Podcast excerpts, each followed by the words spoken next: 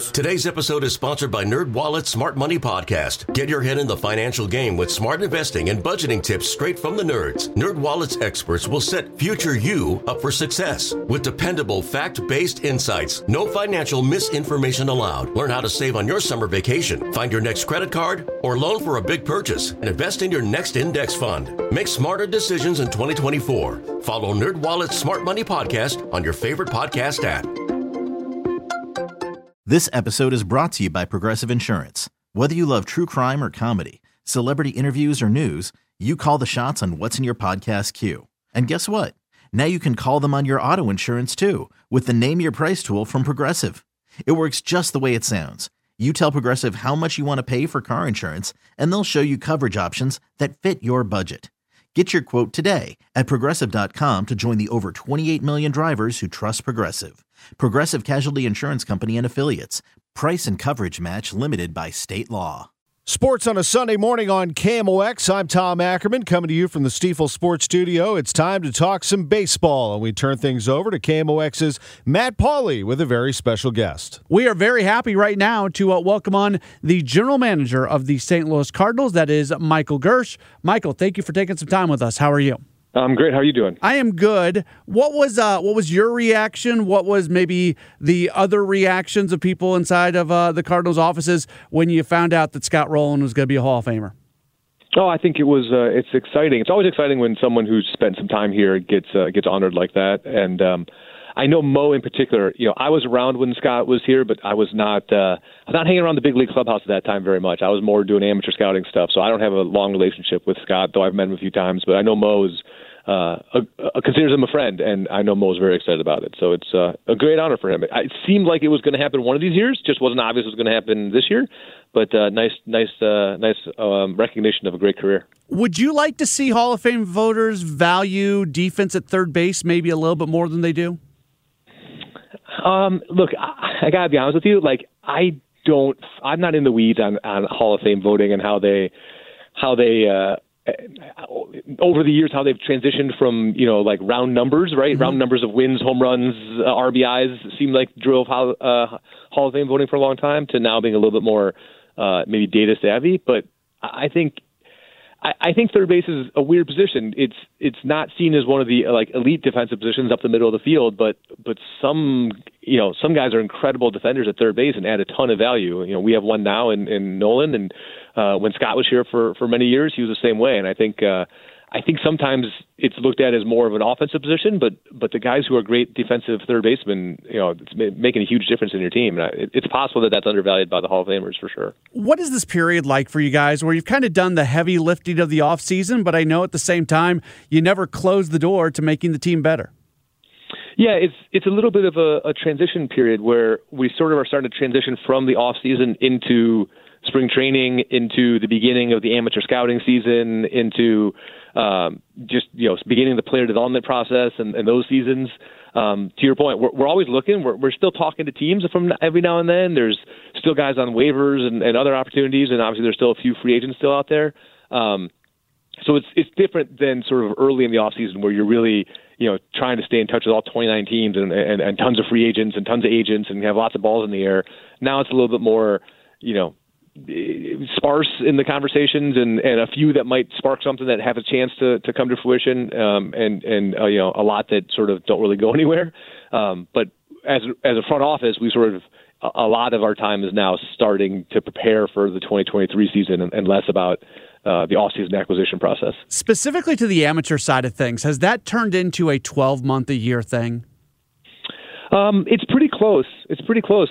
You know, um, we we do, we do some pr- sort of January like sort of prep meetings here in town uh, this week, and you know I had some conversations with guys where we talked about like if you if you're a high school player in in Florida or or Arizona or Southern California, they're already playing high school baseball, or at least at least maybe not official season games, but they're having you know, all season scrimmages and practices, and so our scouts are already out, you know, sort of laying the groundwork on on that, and and certainly the draft is in July now, a month later than it used to be, which sort of stretches out this this this process. And then as soon as this process happens in July, we immediately start scouting the summer leagues and the Cape Cod League, and so it's it's probably not 12 months, but it's, it's probably like you know nine or 10 before it kind of gets quiet for November and December. Do you enjoy the challenge? In other sports, there's not a linear path, but there's there's a more kind of concrete kind of way to to get to the highest levels of the sport. In baseball, there's so many different pathways that guys can take coming straight out of high school, going junior college, going to a four year, going junior college to like there's there's a million different ways and you find guys at, at different stages of their development. Is that fun for, for you and, and your staff?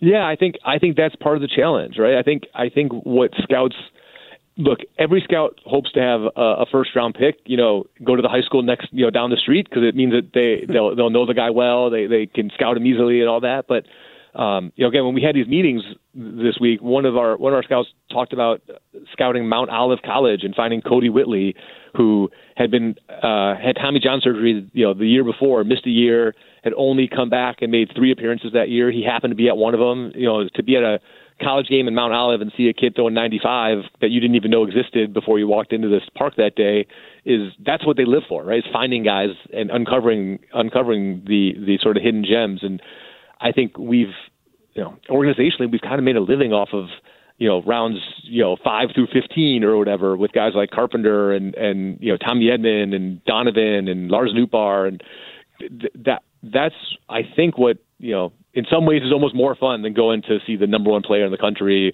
who's been a superstar at some SEC school for three years and everyone knows who he is and it's sort of a it's not as much of a you don't get the butterflies and excitement of having discovered someone who who can make a difference. Cardinals general manager Michael Girsch continuing to uh, to chat with us. I think a lot of people hear your title, they know they know Mo's title as president of baseball operations, but I also think there's maybe some confusion in what what it looks like in your guys' working relationship. Can you kind of describe that for our listeners a little bit of how you and Mo work together?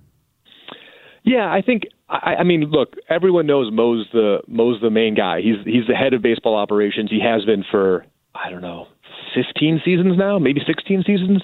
Um, and and I've been, you know, starting in 2011, I got promoted to assistant GM and and was sort of Mo's right hand man, and that's sort of been my role for the last decade. And in in some cases, we split things up and and you know like separate our our sort of work responsibilities. In most cases, we are very much working together on things. So there are cases where there are certain agents I have relationships with, and there's many agents, especially the, the guys who've been around for a while, that Mo has had long term relationships with. And so when we want to approach a free agent or approach a player about an extension, we'll, we'll sort of decide who makes more sense to start that process. There's um, there's certain teams that Mo has, you know, someone like the Yankees with with Cashman. Mo and Cashman have both been in charge of their respective organizations for you know 15 years or 20 years. So when we talk Yankees, sometimes Mo just picks up the phone and calls Cash. And there's other teams where I have relationships with guys who have, you know are newer in the role, and so I I follow up with those and start the trade talks on, in those cases. Um, and then within you know our our sort of internal operations, you know I, I'm my background is on the analytics side, so I sort of um, am much more involved in our baseball development analytics group. You know, Mo's background is more on the uh, has has been around longer with the player development side, so he works a little bit more closely with Gary LaRocque. But it's it's not like we. It, it's much more of we work as a team on things, and not so much that we have like you know clear silos that this this is my part of the organization and this is Mo's part. I mean, the whole thing is Mo's part, and I and I jump in where it makes sense to to make an impact and try to keep moving us forward there were parts of this offseason that were just wild, whether it was the money that was being thrown around, the years that were being thrown around. Do you guys ever just kind of look at each other and look at some of these deals and just go, you know, in almost shock of maybe the direction that the industry is going, if that makes sense? Um, I don't think shock. I, I, I think anytime you come out of um, a new CBA, a, a lot of people feel more comfortable making big bigger commitments because they know that there's some certainty for the next five years about you know about relative peace in the uh, in the industry. And I, I think there are times there are there are moves that sort of um, I don't want to say confused, but there's there are moves that are more surprising than others, right? Like there are moves where you know when Aaron Judge signs for a lot of money with the New York Yankees, it, it doesn't exactly he- make your head spin, right? Mm-hmm. But there's other moves where you're like, well, that's that's not what I was expecting, or that's not the team I expected, or that's not the contract that we would have guessed, and and that's just part of part of 30 teams competing and trying to figure out how to best allocate their resources to to improve their teams. I'll finish you off with this. Like my take on the Cardinals is there's a lot of question marks because there's not a lot of guys outside of Goldschmidt, Arenado, Edman, and Contreras that have year over year track records. Like Tyler O'Neill had a really good year. Lars Nootbaar had a really good half season l- last year. But these guys have not have these multi year track records. But there's also a lot of optimism about so many guys, whether it is O'Neill or Nootbaar or Carlson or Gorman, like so many guys. I'm excited to see if these guys are going to kind of take that step forward and, and become those consistent big leaguers. Are, in the uh, this is a long question, but do you get excited about that? Like, are you really excited to see some of these guys that don't have those track records if they are able to take that next step? A hundred percent. I mean, I think it, in some ways this is like the ideal spring training for us in that we have a whole bunch of young, exciting, kind of up and coming type players, and it's also a WBC year. So you know, when you talk about we have we have a, a, a like kind of a smaller group of veteran players, like like they can't get much better than Goldie and Arenado, right? Like if you're gonna have if you're gonna have a small group of guys, like two MVP guys is a great way place to start. But those guys and Wainwright and Mikolas and a bunch of other players are going to be are going to be gone to WBC for some period of time in March, and so there's going to be a lot of at bats to see what you know Alec Burleson or Jordan Walker, and there's going to be a lot of innings for guys like Liberatore and Connor Thomas and Graceffo and McGreevy. There's just there's a lot of a lot of players that we're excited to sort of see what 2023 brings for them, and and not only is that true just in general, but it's true that in this spring training, they're set up to have opportunities, right? And I, we know that not all of them are going to hit in spring training, and and we can't, you shouldn't over analyze, you know, 25 at bats or 12 innings in spring training anyway.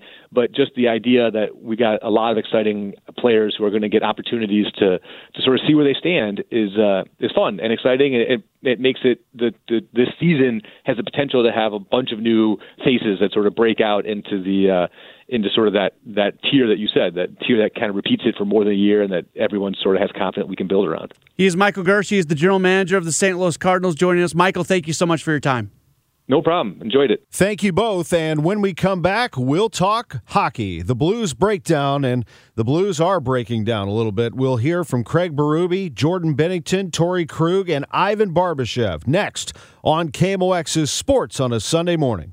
This episode is brought to you by Progressive Insurance. Whether you love true crime or comedy, celebrity interviews or news, you call the shots on what's in your podcast queue. And guess what? Now you can call them on your auto insurance too with the Name Your Price tool from Progressive.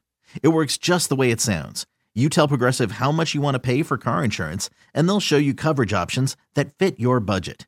Get your quote today at progressive.com to join the over 28 million drivers who trust Progressive. Progressive Casualty Insurance Company and Affiliates.